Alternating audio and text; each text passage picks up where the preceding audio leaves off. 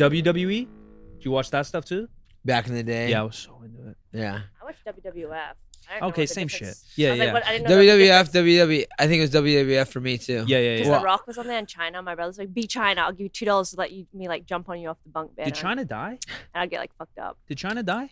No, her I'm- dude died. I'm older. I I'm like Hulk Hogan and uh the Junkyard Dog, the Undertaker, Yeah, Macho Man. Macho Man Randy Savage, the uh what's his name with the snake? Oh, uh, Jake. Jake the Yeah. Snake. Jake the Snake. I'm uh, even older than that. I'm The Rock's dad. Rocky. Rocky. Yeah. Oh yeah. Right. My my grandmother was a huge Rocky Johnson fan. I feel. Uh, it- Really? Yeah. so he was a big time guy, huh? Yeah. Rocky's his his dad, huh? He was the guy. Yeah, for sure. I feel like I it know wasn't that. that big in general though. Wrestling, yeah. Like, or, or is- because it- not only my gener my generation was Stone Cold and The Rock, but I Yeah. feel like people say like that's the golden era. And then I'm kind of lucky, I think, because then people say basketball, the golden era was Jordan. That's my era too. Like I Yeah. just hit it.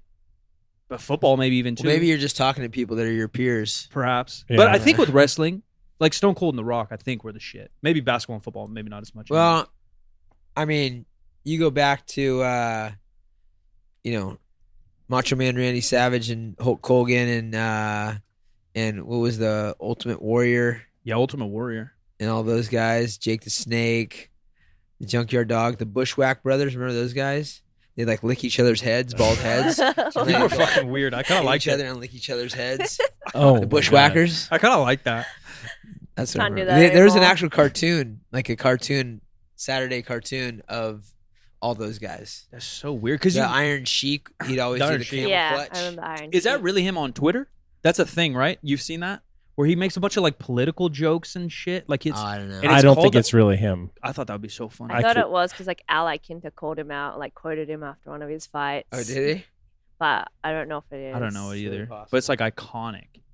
Really. Yeah, he he's like just he's like a walking meme on Twitter, and it's it says Iron Sheik, and it's the picture of him like in a rag and stuff, It's right? most likely not him. yeah, he's would got to be older. I Yeah, don't know, well, it's you like- never know. The last blockbuster on Twitter is not actually the last last blockbuster. Oh yeah, you get those names and then you just Yeah. run with it. Yeah. No, they're having fun with it. I get it. And, uh, What's the golden era UFC? Not for you, but for or MMA. For what would the world say?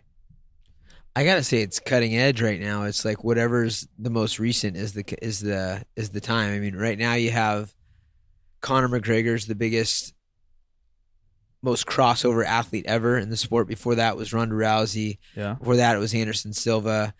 Before that, it was George St. Pierre. Before that, it was, uh, you know, Chuck Liddell and Randy Couture. You? Yeah, I'm- I'm kind of in there. No, the you're in there. I'm like, I'm like, I'm like, I'm like upper echelon, but uh, because the UFC wasn't wasn't going with my weight class at the very beginning, Yeah, yeah. I would have been, and I was for what I was doing. But um, You're hanging out with Kenny Powers. yeah, I I actually, had if to you show think about Tess it, that. yeah, if, if you, if you think if as far as my crossover stuff, like sponsored by Pepsi and and in commercials, like I was one of the one of the top guys in that. because sure. even now we've talked a bunch of we have a bunch of mutual friends cody and, and joe b and all those guys uh, especially like joe b some of the quote Yeah. unquote more old school-ish guys Yeah. uh, who have been in the game a long time it seems like they like money isn't it's not nba money still No, for everybody I just talked to Joseph for like 35 minutes, and that was a big topic that he kept bringing up. yeah Oh. but but but some of the popularity is Oh yeah, and obviously that's what what's bones going nuts on twitter and and and mcgregor got his and some people Yeah. get theirs but for the time or even chuck liddell like my Chuck mom didn't get much. That's what I was gonna say. Like Yeah. he, he's a household-ish name. I always go by household name by whether my mom would know him. You know, I feel like that's Yeah. the gauge. My mom doesn't know Chuck Liddell, yeah. but uh, but he's right there. Oh, yeah. and he probably didn't get paid shit. no, in the big in the big scheme of things, no.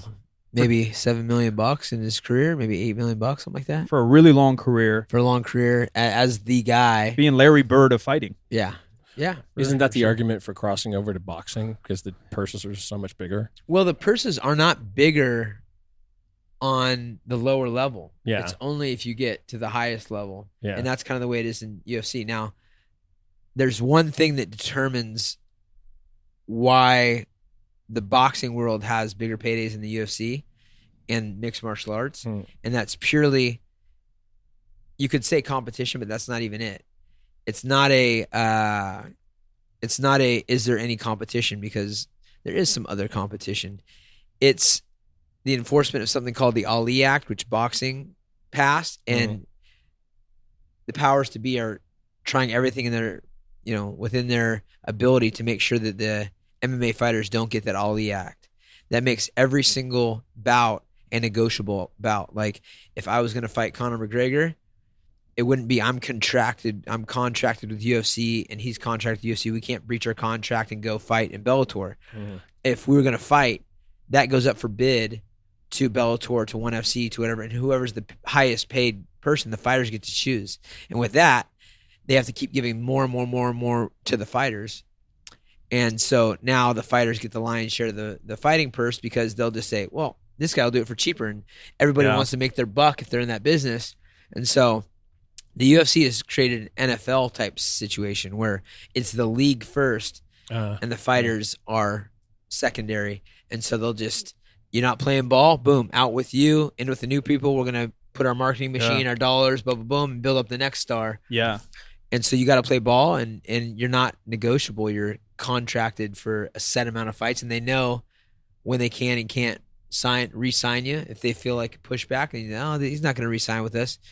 They take the pedal off of Yeah. The being your promo. cheerleader. Mm. How do you how do you beat that or work around that? I guess because I think the level's so different, right? Because the NFL analogy is good for people probably listening. Like the NFL has minimums per position, minimums per uh, you know how long you've been in the That's league. union. Yeah, that's what I was gonna say. What's your guys' fight to that? It, it like a player association, a, a, fighters union. So here's here's the gladiator. And if you let out any secrets, we'll just edit them out, and then we can build the union together if we Yeah. need afterwards. There's no secrets, unfortunately. so, uh, you know, the movie Gladiator, where he, you know, gets double crossed, they kill his wife, he goes off, tries to just leave himself for dead. They pick him up, he goes and moves through the ranks, and Yeah. and then gets the Coliseum behind him, and the Emperor can't fuck with him because the Yeah. people love him. Yeah.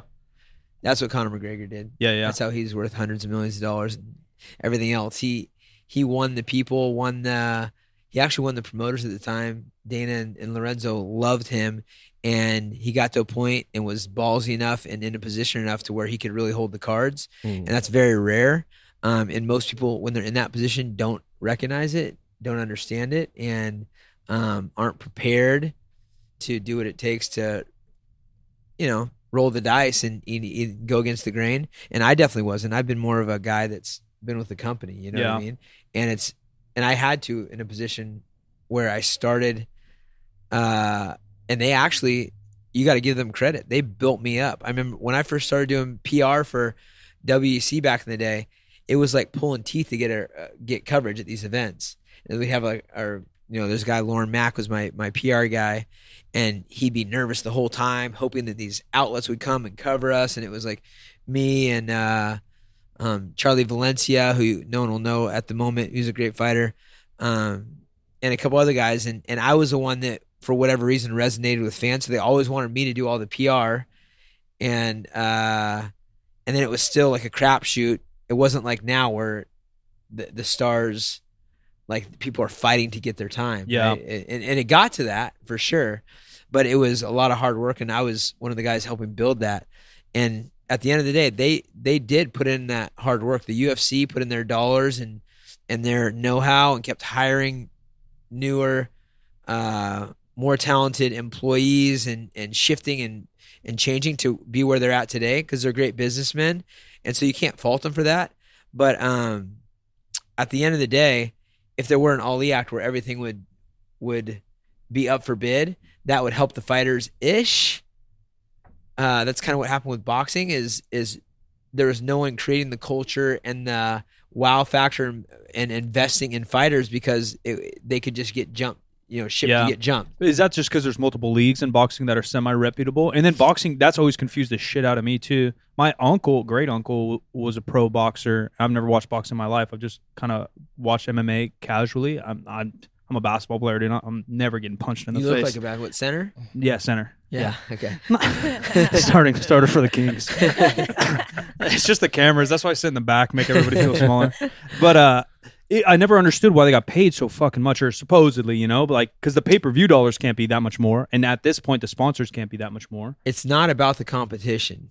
It's purely based on it's up for bid. Yeah, And so then, you know, here comes De La Hoya has his own promotion. Roy Jones Jr. now has his own promotion. Floyd Mayweather has his own promotion. Then there's like the classic promotions for for for boxing. So, you know, these guys try to sign fighters. They get fighter, you know, sign fighters, and then they invest in the fighters and build them up. Eh, but it's still like, you know, up for sale. So, um, it has to be like one of those situations where uh, I, I saw Canelo talking about this when he was like one of the guys that was hanging on with De La Hoya's promotion until he finally was like, okay, I get why everybody's leaving, right? So, um, it's a completely different world, the boxing world and the MMA world. What the MMA world has is a ton of money being made, but a ton of money getting put back into the system to make sure that they can turn the key and start up someone a Yeah. new career. Okay, Paige VanZant has a good look. She loves to scrap. Uh, people love her. Okay, we're gonna get her on this. We're gonna put her PR push here. We're gonna do this. We're gonna do that. Get her on the interviews. Get her the right matchups. Get her the right positioning on the on the on the fight cards on a public public broadcast, and then eventually a pay per view. Uh, you know, it's for sure. There's it factors along with certain fighters. Like you either have it or you don't. Yeah. But you can't just be the it factor and not have the fighting. You can't just have the fighting and not have the it factor. But what you really need is the money and the dollars behind you to hold you on a pedestal. And so UFC's done a great job of, of creating a system where they can take all the money and do that. And then boxing becomes a world where, uh, you know, you've got a couple of big names, and it's it kind of died off because the big names, you know, they run out because no one's investing back in to build big names. yeah, yeah. That, I guess that's kind of the evolutional thing. Why isn't other sports in our world for some reason, and maybe it's general, maybe you guys would know better than me. It seems like jujitsu's catching a little tidal wave here. For some reason, all these meathead lifters that I know and I grew up with like the last twelve years are all like into like choking people out now, and so they're all they all just switch. They they throw on sandals. I, I notice if you do jujitsu, you have to wear fucking sandals. No one's in sneakers, and they just start rolling around with each other. Or Muay Thai, like why isn't why is it just the organization? Why are those sports kind of non-existent on the on the pop radar? Um, you think they're non-existent now, or they're? they're I think they're non-existent. I, uh, jiu-jitsu in my world's catching some tidal waves, but I think that just might be my little social media. This this is my theory. Look, I was a human development major, and and you know, if you take religion out of it, it's about procreation and survival. It's it's it's how do I get a safe place to stay with food to eat, with mates to procreate, and make sure that the world population goes on. yeah, That's like our sex ed with Urijah. We just Yeah. took a whole. that's basic human instincts, Right. and that's why we're we're built like the people that have that that mentality Yeah. have helped us propel into populating the world, etc. And so we can take society and religion and all these different things and break it apart, but at the end of the day, you've got animals that are intelligent animals that are finding ways to get the things they want and need. And so jujitsu hasn't been super sexy in the past. I think it's now because of the mixed martial arts and world fame, fortune, mates, etc. Is now Girls like guys that choke other dudes out well, girls like guys that are successful Yeah, and yeah. can protect, provide, and Yeah. protect, for sure. right? And so, from a bodybuilding standpoint to a powerlifting standpoint to a jiu-jitsu standpoint, bodybuilders look like you would think, man, that guy can protect me He's a pussy. Can power help it. lifters can throw the bodybuilder around probably you know We're and still then pussies. and then jujitsu players can choke out both True. so then uh, i think it's starting to get more you know Primal. guys guys are like okay look man i want to get i want to attract the mates and look tough Yeah, and yeah. do this and, and make some money and then then you got it's being proven what actually works to be you know Because I think Muay Thai, from like a, I don't want to say a sexy standpoint, because you're talking about procreating, but I guess from a dude's visual, like that's that's more exciting to watch. And there's some killers, like uh, we know all the guys down at CSA and some local cats that are like almost pure Muay Thai guys. That's exciting to watch. Like the Yeah. knockouts, they're flying around, they're super athletic, Well, that's- super mobile, but Yeah. that doesn't get any play on its own either, like TV pay per view. Well, I think you need some stars, and then you need some some.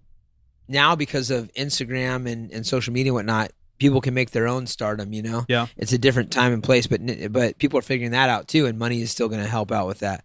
So, um, look, people understand a fist fight. If you hit someone and they get knocked out, that's like animal instincts, and it's pretty simple. Yeah. Jiu-jitsu, when you get high level jiu-jitsu players, the submissions get less and less. You can understand like an oddball matchup in jiu-jitsu would probably be more enticing. Like a jiu-jitsu player versus a Muay Thai fighter would be like, oh, is he going to knock him out or is he going to submit Yeah. him? But you go to a jiu-jitsu match of two high-level guys, and if you don't know what's going on, Right. it's not exciting. If you do know what's going on, which takes time and you have to nerd out on it, then it can be really, oh my gosh, you did defended that. Oh, it's almost there. It's not there. He's got position. But then it becomes more exciting. Um, and that's what happens in the Yeah. UFC. Like I'm I'm a pretty casual fan, but I, I like sports a lot, and I no no way can I ever fight or do anything. But I see what's going on. That there's a little chess match going on on the ground. But you go to UFC fights. I've been a bunch live, obviously watched online. If as soon as they go to the ground, they start they start being a little tactical. The crowd starts booing because they have no clue what the fuck's going on. yeah. They just want to see some blood. They're like, They're all- knock him out. yeah, just a bunch of fat dudes drinking Budweiser trying to see some blood. Like Yeah. it does kind of feel like you even said it's more gotten, like be- primal. it's gotten better, but that used to be the case 100%. yeah. It's it's gotten a little bit better. yeah, yeah, it's baby steps. Yeah, a little bit better. But that's why I'm still confused. And your background's Muay Thai, Tuss. We have we have Tuss and Urijah Faber here for our official intro. Um, Tuscana. Uh, Muay Thai seems to me like maybe not a no brainer, but it seems like it should be popular on TV or pay per view or something. Yeah, I you know, I think what's older in American society, which kind of sets the precedent for for where the money's made a lot of times, the US and a little bit of the UK, um, is boxing. Yeah, Yeah. And that that was that was it. I mean, Muay Thai has huge following over in Thailand and, and some other parts of the world, but uh, there's not as much money there, and um, so th- things haven't been done properly to promote. Um, there have been some great promotions throughout time. A K one, uh, you know, there was Elite XC, and and what is One championship is probably putting it on its pedestal right now. They Yeah. they take over like Southeast Asia and Australia, like that side of the world.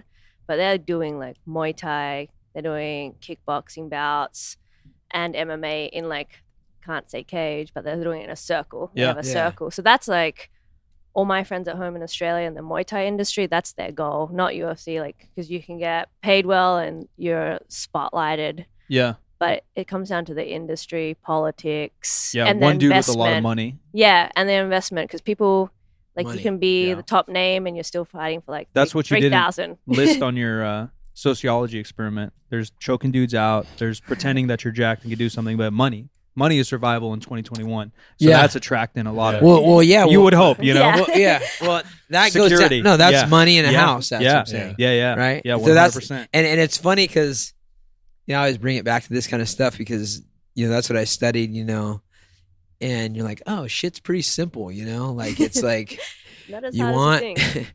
you want the ideal. What makes someone attractive? Well, uh, symmetry. You know, do they, is this side of the face look the same as this side of their face? And and for females, it's like a nice butt and some nice boobs. That's all like in, in a, We're in a simple pretty face, creatures. you know, whatever. Yeah, we are. But that's like there's there's like direct correlation to symmetry and your immune system. Like, are you going to be healthy? And like, Yeah, yeah. there like there's there's Yeah, same uh, with breasts, the ability think, to right? the, the the ability to procreate. You need a certain amount of body fat Yeah, to be a healthy, like sturdy person to push out another baby and stay healthy and not die. You know, Yeah, like there's all these animal instincts that we don't know is going on, and you're like, oh, and now and then and then you got the dodo birds where like. It's like you know, like these guys that, that get on steroids and do this and do All that. right, and dude. like, now you just throw shots at everyone listening to our podcast. But- no but- one's gonna listen. but whatever. What, what I'm saying is like, then there's the girls that have like, you got your fake teeth, your fake cheeks, your fake eyes, your Yeah, fake hair, yeah. your fake tan, Credit card your bills fake only. tits, fake ass these days. It's like Fake Like, lashes. yeah. you know, and and then you got guys who are like, oh my god, look at that girl. I'm like. Well, you're the dodo bird. Like the genetics you're gonna get, Yeah. unless you have the money, you know, you're you're screwed on that one. I didn't know fake asses were such a thing Brazilian butt Brazil. lift. until I went to Miami. I went to Miami two Oh, or yeah. three years ago with my boy Jacob, our homie, and Yeah. and I'm looking around. I'm like, like their their legs are the size of my pinky, and then their rumper is the size of my rumper, and I'm like, what? That's not possible. Like, I, you don't really see it in California, like but maybe oh, yeah. L.A. It's getting. I mean, it's very easy to point out. In my Yeah, opinion, it's so bad. It's comical. It's so bad. it's. I mean, it's it's uncomfortable sometimes. You see something, you're like, "What's going on here?" It, looks be- like yeah, it can be comfortable to be in. I, I don't want to stare, but I'm sorry, I have to stare. it looks like the what do they call them? Saddlebags. Yeah, like, oh. yeah, like like you're uh, riding a horse or a motorcycle or something. But I you think, know, go on. to each their own. yeah, yeah, right. party on Or- with your or- big or- ass. yeah, or a- yeah. a- Just a don't bring it around me. or a pair to their own. Uh, Yeah.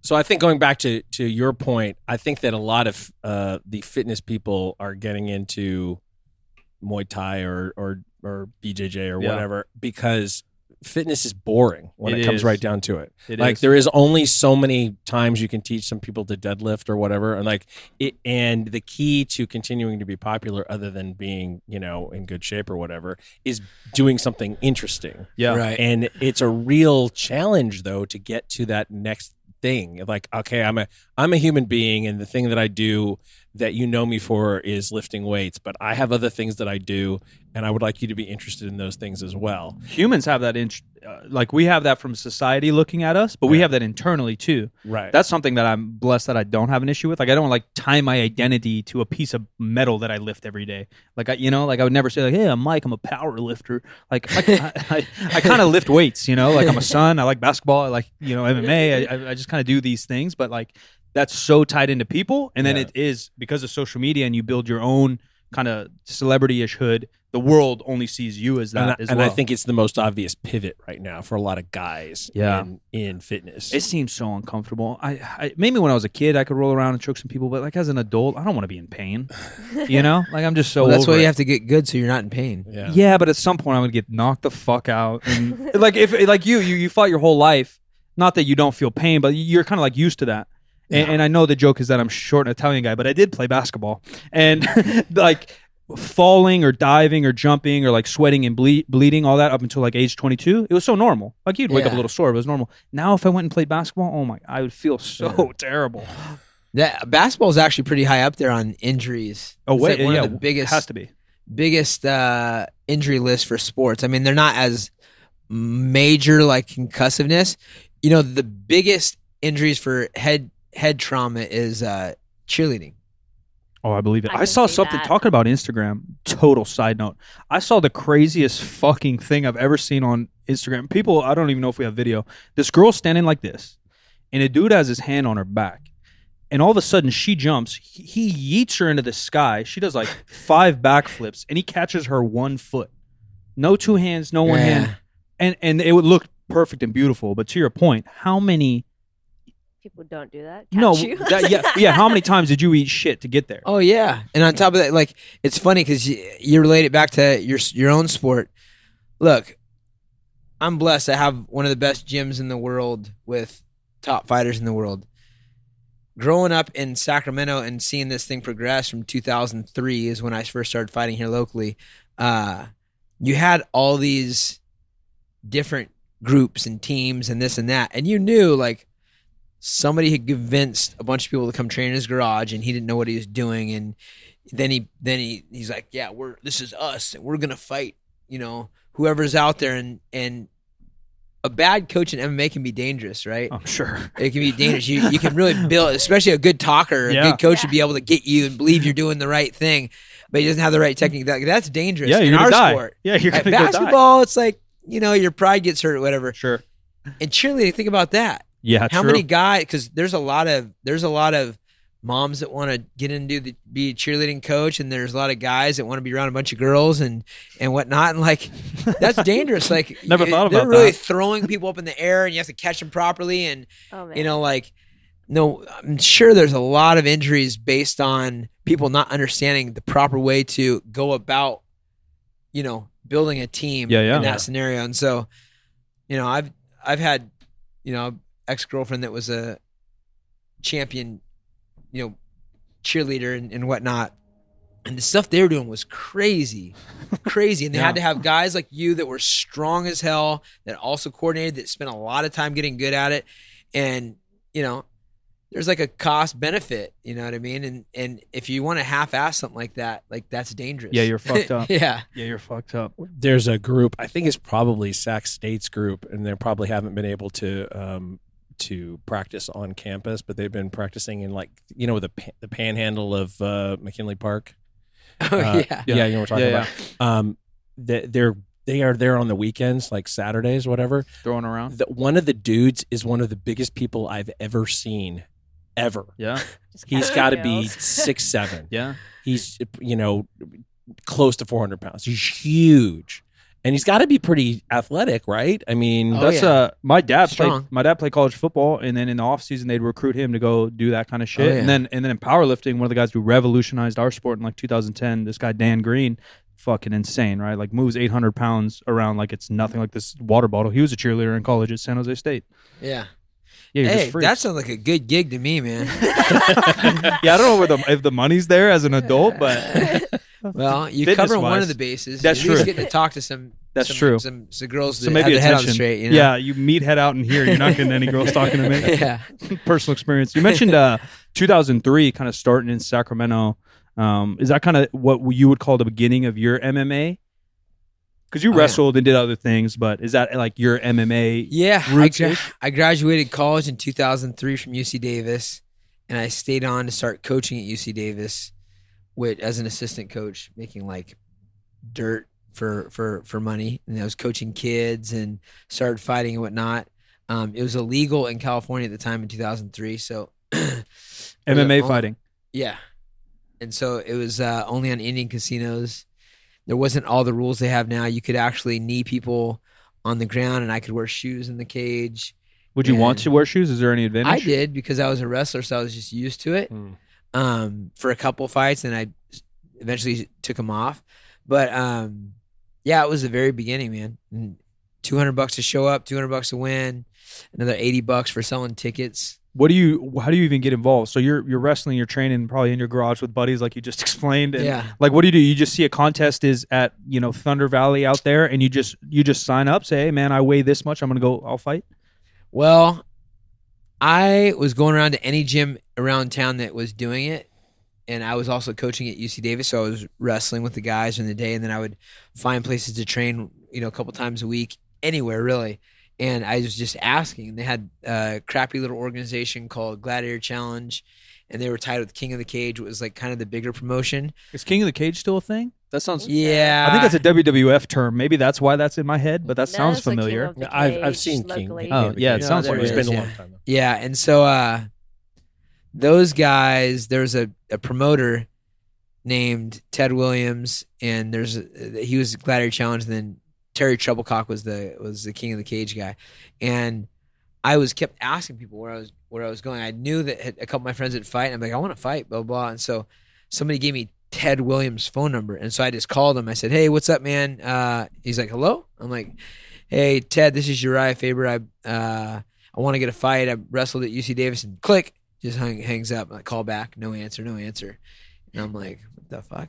So I go around to a couple other gyms, and there's like this fast talking dude that was running like a little jujitsu gym. I think he might have been a pathological liar, but uh, I bet. Well, I bet we could have 20 podcasts on the weirdos you came across in your oh, career. yeah, for sure. And so uh, I can't remember his name, Carlos or something like that. And uh, maybe he's not a, a, a complete liar, but he helped me by lying. He he called the guy and told him that he had this kid. I went into his gym one time and like, you know, was wrecking through everyone. I was like uh, like a month into training, and he called and and set me up, said I was his guy, and I was you know whatever it was, and I got a fight. Three three and a half weeks later, I went and had my first fight in an Indian casino in in uh, Colusa Casino, and and that was it. That was the that Yeah. was the Once you get your foot in the door, then you that guy Well, answers well, your they- call, and you just start they moving a little bit. Yeah. You come to find out that they only care about selling tickets. That's how they're making the money, and then and then the Indian casino would pay them some money also. So I took a fight in three and a half weeks and sold like all the tickets they gave me, And then I got there and I beat the crap out of the guy, and people were going nuts in the crowd. And then Ted Williams is like, you know, hey, wow, like, Yeah. like trying to court me. And, Sorry, my uh, battery was Yeah, dead. Didn't yeah, mean to, uh, exactly. and, I, and I told him, I said, hey, I said, uh, you know, he's like, yeah, we'll get you going again, and we blah blah blah. And I said, I want to fight. At the time, it was uh, Charlie Valencia. I can't remember who the champion was. I was just like, I want to fight the champion guy. He's like, oh, you don't want that yet? We'll work you slow. We got you covered. And blah blah. I said, you gonna call me back this time? He goes, oh yeah, I'll, I'll, I'll, I'll call you back. And I'm like, all right, dude. And that was like the beginning of me, you know, making a name in Sacramento. By my third fight, I was selling like 300 tickets, and uh, you know, just scrapping. It was fun. I uh I always wonder where guys like that, whoever the hell this Ted guy is, like where they like come from. Like he's probably never fought in his life. I know his whole history. Oh, really? you know what I mean? Like it's not like it's not like you now where the sport is uh, uh made a evolution and, and it's popular. Like now now you're in a business and you have your team and like if you started a league or had some fights, it would make sense. Like oh yeah, Yeah. Urijah fought his whole life and he coaches all these guys. Like it makes sense for you to put on a little promotion or something like. yeah. A guy like Ted in 2002 probably just he's probably a used car dealer and fucking ends up throwing on. Yeah. Ted, he's a pastor now. He's a Oh, pastor. now. changed Ah. man. If you- if you're looking for a good pastor, uh, look up Ted Williams. Ted. Some people go out to pasture. He went out to pasture. yeah, that's right. Ted. you a pastor now. you talked Spreading the good earlier uh, about this kind of being maybe the golden era of, of MMA. Um, It obviously, for sure is. yeah, like UFC, like the fighting talent's insane. There's promotions every single weekend. UFC's going public. I don't even know. Yeah, that Yeah, happened, they they sold and then went public or something. They sold to William. Yeah, William Morris Endeavor. And now they're going public next week or soon. They went public. Yeah, I, I wonder uh, to wrap it into our meathead world. Like, obviously, the talent pool is getting bigger, and you mentioned earlier, like there's kind of a personality trait, the it factor, whatever we want to call it, the the Ali, the McGregor, the whip, you know, the look, the talk, the this and that. Obviously, fighting skill and like how long you've trained and if you're coordinated and the skill that is MMA. But then there's like an athletic piece of that too. And I think Bones Jones is probably just the best like analogy because like where's his family? Yeah. They're two fucking freaks in the NFL. Yeah. yeah. You know, like people don't talk about that a lot in a lot of sports because they, I think anybody who's good at something, they always play up how hard they work, Yeah. and and the world may play out their genetics Yeah. or the, you know what I mean. And, and Yeah. it- obviously, it's a combo of both. You're not going to go Yeah. in the UFC and whoop ass just pure on genetics, no. No. But if you're a fucking freak, and then you're doing the right things. You got a distinct advantage. But Absolutely. with certain sports, they don't talk like that. Like like the NBA, we all know. You already made a joke. I'm not seven fucking feet. Yeah. I'm not going to the NBA. Like it's just not. Yeah. You know, like there's a chance, but that Yeah. chance is so slim based on purely genetics that my dad's a five six Italian man. You know, like it's just not happening. And MMA, obviously, there's weight classes. But there's like the speed of, of like your kind of weight class, the Joe B's, these guys that are flying around, like that's a genetic gift. Yeah, you can train speed, but not really. Yeah. Some of these guys are freaks. So do you think the best is yet to come? Even like, Oh, you- yeah. because like the, it's popular now. Now there's kids probably that are eight years old. Like, hey, I want to learn Muay Thai. Hey, I want to, I want to be do this. This is cool. Yeah, that's the difference. And I mean, what needed to happen was there needed to be a goal and a bigger picture. And the guys that are getting jets and expensive cars and on TV so that people are like, that's what I want to do.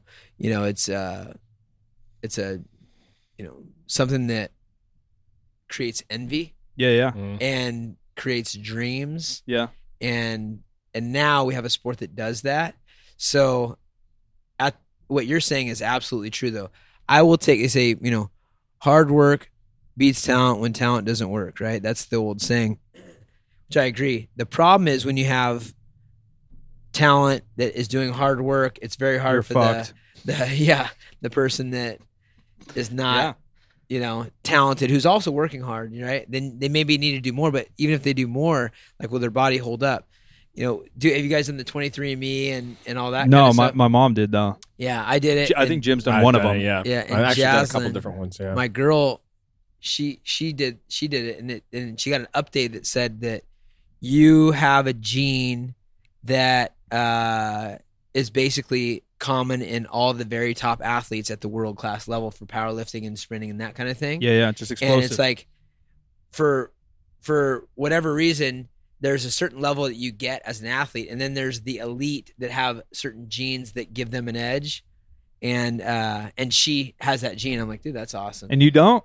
I don't know if I do. I never I never got an update though. Oh, Hey, call me, guys. Wait call me.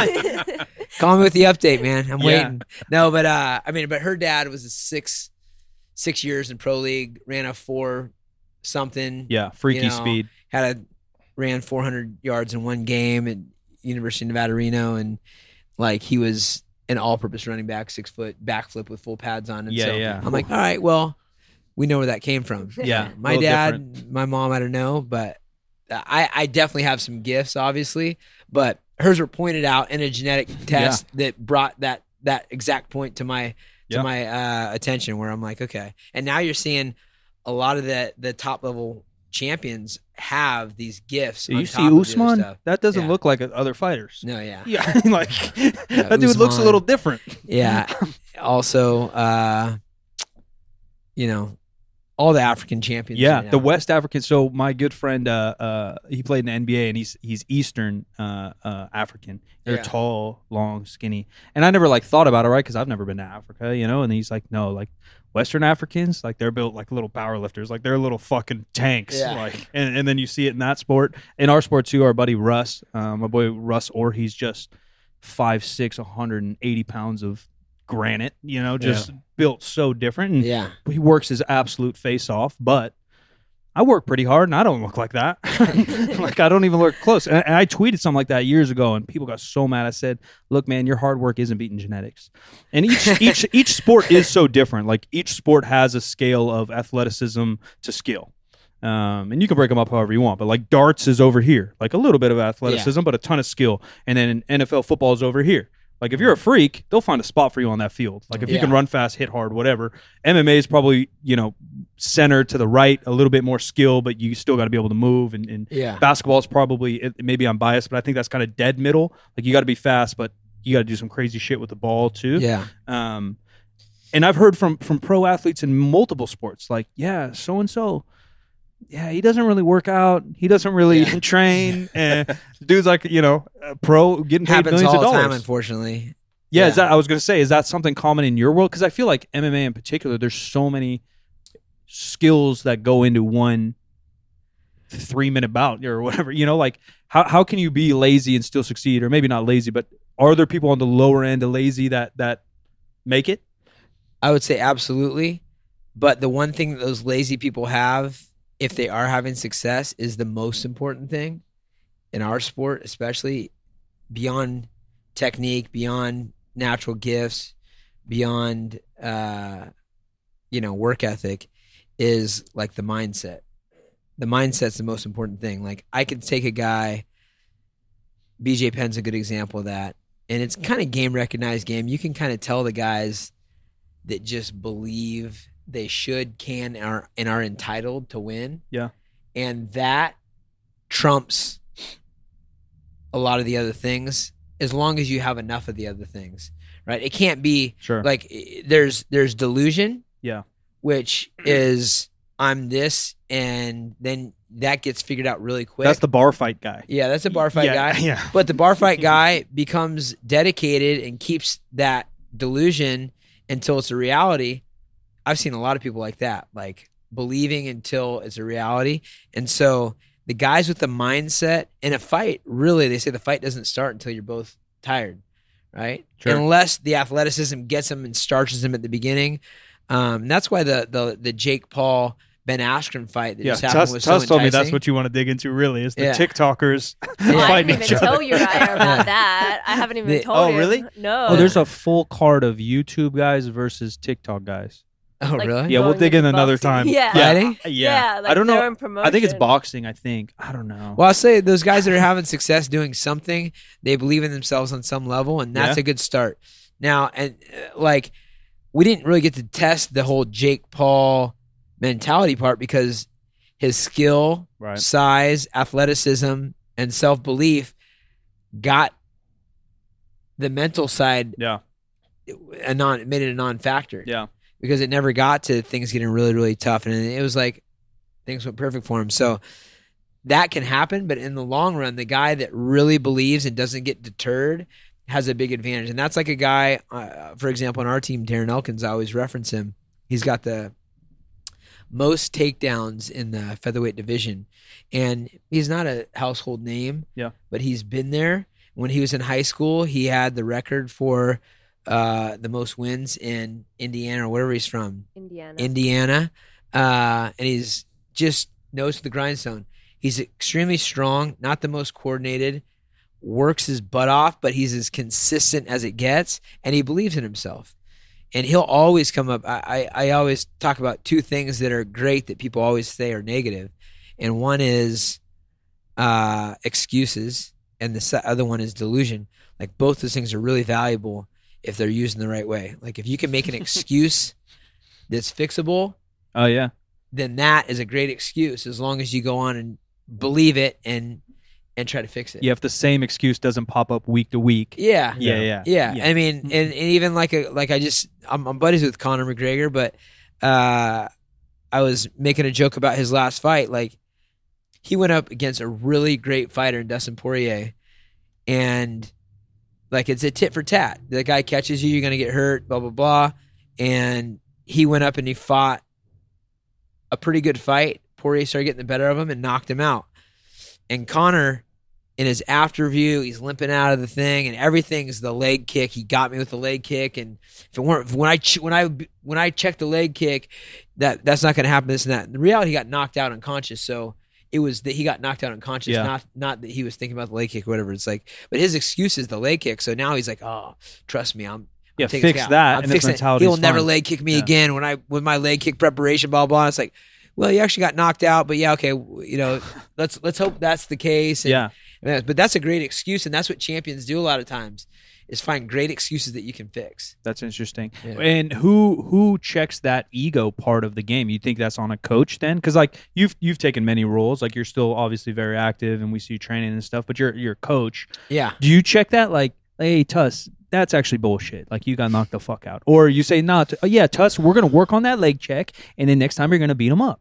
well, Or do you just let them kind of stew in their stuff and results end up being results? It depends on the scenario. Like, You're it is- coaching McGregor then, right yeah, now. the What are you coach telling him? McGregor, Yeah, I'm going to telling him? say, well, he went and fought the good fight, and he got knocked out. So there's no re- reason in in in beating a dead horse. yeah, You go with it. Fuck yeah, yeah, dude. just move on. leg kick.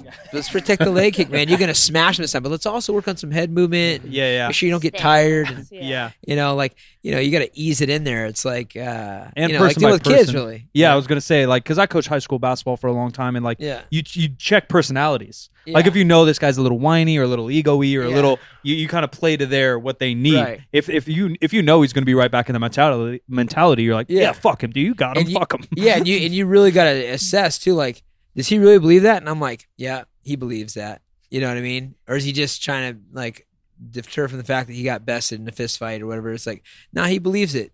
He's and that's a skill for him. you yeah, know? yeah, What the? I'll fucking. If he didn't kick my ankle, I'll Yeah. kill that guy. He kicked my ankle. I'm like, no, he knocked you out, dude. yeah, yeah, yeah, yeah, yeah. It's a blessing in disguise. You know? Do you think um, lifting weights as the evolution of this sport? Because I know you're not like a huge meathead. Uh, helps with not only the mentality, because obviously I'm biased, but that's where I would put my dollar down. yeah. Um, and two, the evolution again of the athleticism in the sport and durability long term. Freak shit happens. The Weidman thing, freak like he Yeah. busted an ankle and then he busted an ankle, yeah. right? Like it- Irony. yeah, you can't. Well, you can't say like, oh, his bones. Like Yeah. what? No, like freak shit happens. Yeah. But um, other instances where maybe you are more durable long term. Yeah. Um, do you think that's going to play more of a card, more of a card, more of a card? And I bring it up because you mentioned Poirier, and my buddy trains Poirier, Uh-huh. uh, strength and conditioning okay. uh, down in Florida, and he's huge, obviously, on weightlifting. He has an MMA background himself, and then turned to strength and conditioning. But it seems like all these guys. We have another friend that works with Bones now with some of his diet and and, and stuff. Obviously, you've always had a team, you've always had a camp, and I love that mentality because like other sports don't talk about that, but like yeah. our sport needs it too. It's an individual thing, but like if I have a nutritionist, if I have Yeah. a coach looking at my technique when I'm lifting, if I have a coach, you know, worried about my mind, and you, you kind of wrap it up as like a family thing. Yeah. Um, is strength conditioning more popular now, Yeah. or do guys always kind of because wrestlers kind of lift, like they're always kind of Yeah. meatheads, but is it more and more popular as we go? I think it is definitely a bigger part of the game. Um, here's the thing sales, when money's involved, which it is now more than ever, you get sometimes the best coaches, best, are the ones that are great at sales. Yeah. And so Yeah. you can get somebody that has their own agenda and take someone off in a direction way further than they need to be and would love to make all their training about what they're doing so that they can be held on a pedestal, right? And for me as a coach, um, and Andrew Cohen Bulldog, he's one of our guys that I've had since before puberty. And uh and I recognized early what his strengths and his weaknesses are. One of his strengths is he's super intelligent, he learns very quickly. He's uh super strong mind. He's fluid and and coordinated, but he needs to work on strength. So I told him from a young age, like, hey, for the rest of your life as an athlete, you need to be strength and conditioning three times a day. Yeah. You know, that's I mean, three times a week, Yeah. Yeah. right? That's all the way throughout your career. Otherwise, you're going to be you're not going to make it. you know, Yeah. and he's and he's from a military background. His his his grandfather's uh you know in the military, and he's uh uh, got a regimen where he's now he's there right now. Yeah. I've met him and, and Yeah. seen him at Amadeus. Yeah, Yeah, he's there. he's He, you know, there. works at Amadeus. Yeah. He's working out all the Yeah, time, yeah. and and he's listens and he's doing his thing. And now he's got the technique, he's got the mindset, he's got everything, and he had to fill that piece in. Now there's a guy like I'll use me for example. I've always been extremely strong for my size. Like that was a gift that I had growing up, whether it's genetics or the way I was raised. I don't know what it is. And in in college, I probably should have wrestled my last two years 141 pounds, but I was wrestling 133 pounds. So for me, I was already stronger than most of the guys I'd gone against, or at least on par with the strongest guys. And I was always having to cut down to 133 pounds. So for me, hard running was was very important, and I had to really close some gaps on the technique because I, I got started late as a 13 year old versus like a guy like Joseph Benavidez, Chad Mendes, Yeah. Cody Garbrandt that started when they're four and five years old. So for me, I I put less emphasis on that and more emphasis on closing those gaps. Once I got to a point where I closed all those gaps and I got really, really where I needed to be technically, then I was able to reintroduce that type of training. Yeah. And it actually happened after I broke my right hand on Mike Brown's head and dislocated my thumb in the same fight, championship fight. And I started doing strength and conditioning out of a means of I couldn't do the shit I wanted Yeah. Yeah. yeah. Can't hit bags and, right now. and I was feeling good, you know, and it, and it and it added, you know, added to my game. So the the truth is, you have to take every individual and figure out what there is. Absolutely, bigger, faster, stronger pertains to our sport, yeah. but there are more important things For sure. depending on the athlete.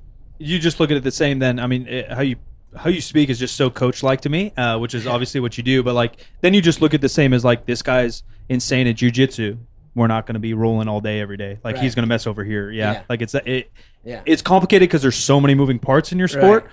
but if you break it down like that it's not that complicated. What are you good at? What are you bad at? We're going to put a little bit more time over here. Yeah, and and and it's great because you know in our room in particular, and this is part of great coaching is self awareness and letting go of an ego. So many times, and I've had it disrupt the culture in our team, where a coach gets a little taste of like some fame or fortune or some some something, and it becomes like I need more of that and this Yeah. and this and that. Our team has so many contributors, and uh, and and I lead from by example. Like I want Chris Holdsworth and Danny Castillo and Coach Joey and Slava and Dustin Akbari and and uh, all these other coaches, Amadeo and and whoever else involved, to come in and keep eyes on guys because we have a big team and and uh, like today, for example, we've got Slava Borshchev. He's a kickboxing world champion, and he's been three and a half years on this MMA grind. And so we do sparring today, and he breaks off after two rounds of beating people up standing, and he pulls a wrestler and just goes Yeah. and wrestles in the corner yeah that's because what he that's needs what he needs to work Yeah. on.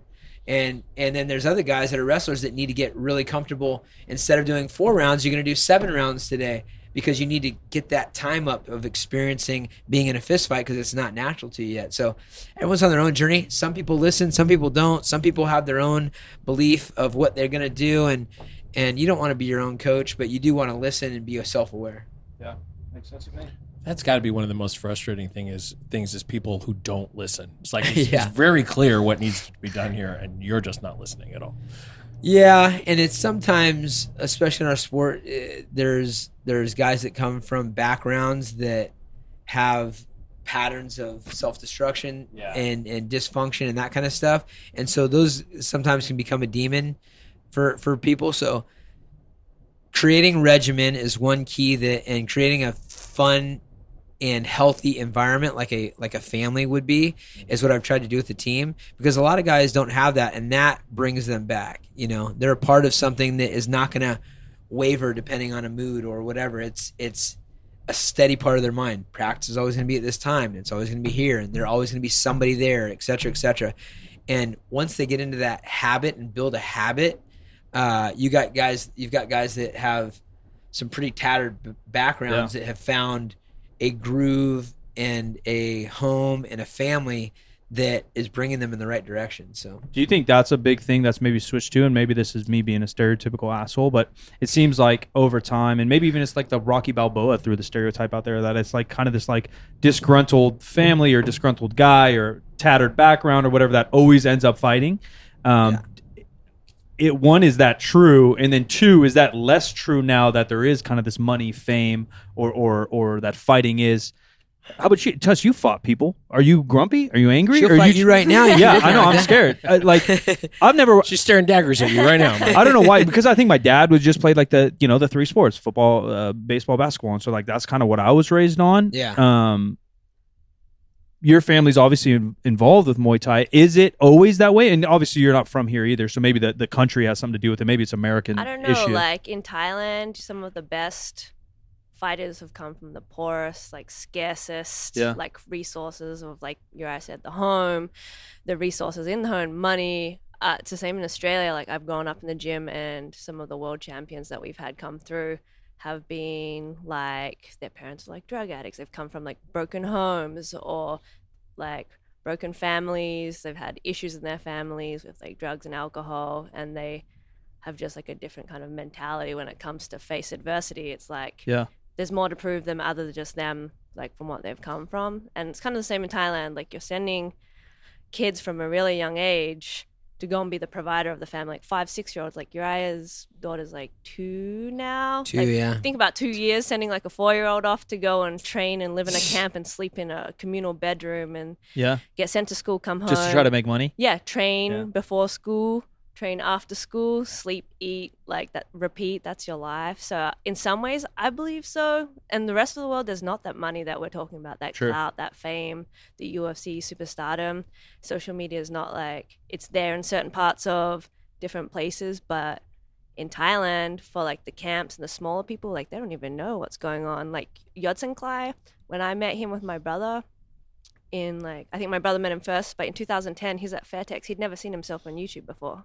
My brother showed him there's just hundreds of videos Yeah. back then, and he had never seen himself on YouTube.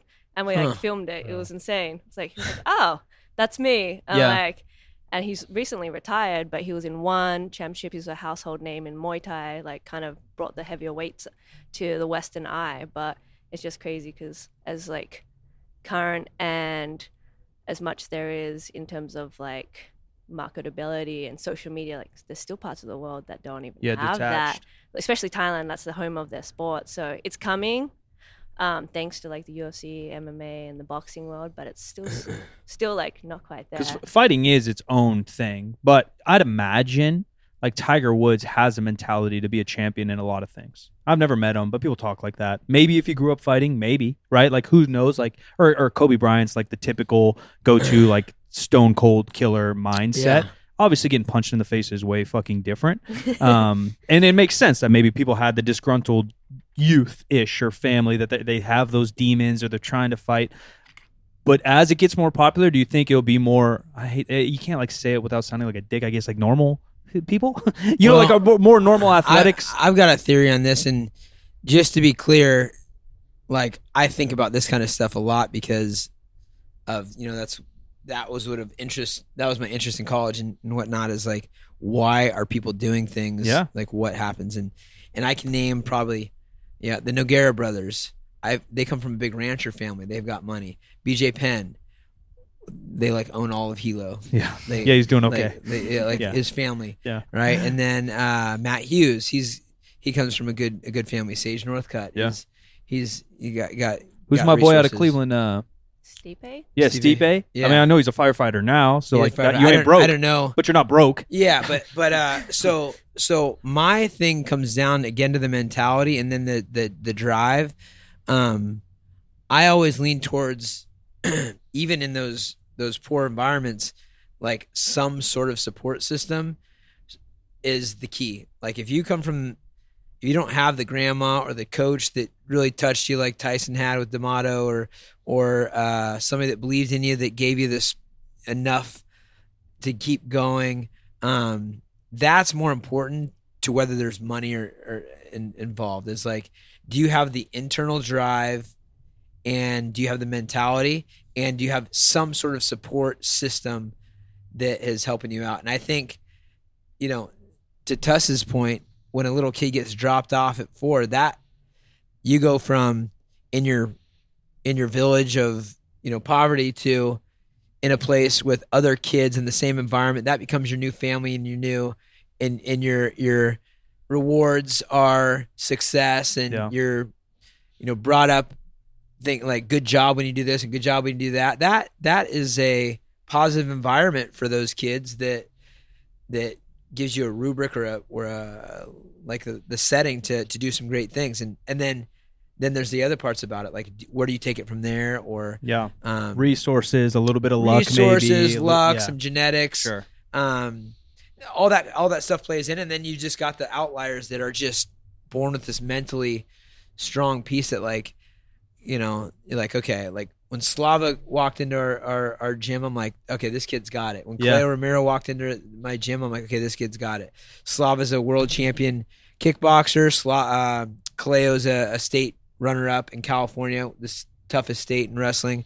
Um, and then they prove it by just showing up and showing up and showing up. And then they sh- they outshine people in practice. And, Yeah, and, you know, it it happens like that. And it, but it's all mental. especially at a gym like yours. I imagine if someone catches your eye, like there's already so much talent there. Yeah. If someone's catching your eye, like, all right, this guy's kind of Yeah, yeah. different. Yeah, this guy's Yeah. a little different. Um, it's getting a little warm back here, and I know you're a busy man, so we don't want to keep you too long. Um, but you got a new podcast, maybe not new, but I know you're pushing hard. Uh, Yeah. Plug away. Where can people find you? Uh, yeah, it's what's coming up? CaliCast. Uh, Tuss has been helping me run run that that front. We've got uh, CaliCast.com The Calicast. TheCalicast.com. Yeah. and Instagram and whatnot. We've uh, it's funny because I started doing it at the Trifecta headquarters. Then we moved headquarters and upgraded this big spot, and we're waiting to build it. And finally, I'm just like, all right, we need to just get it in our gym so I can be in the same environment all time at all times. And we do a bunch of different little segments. You Yeah, I know? know you're playing chess. yeah. Are you some- into chess?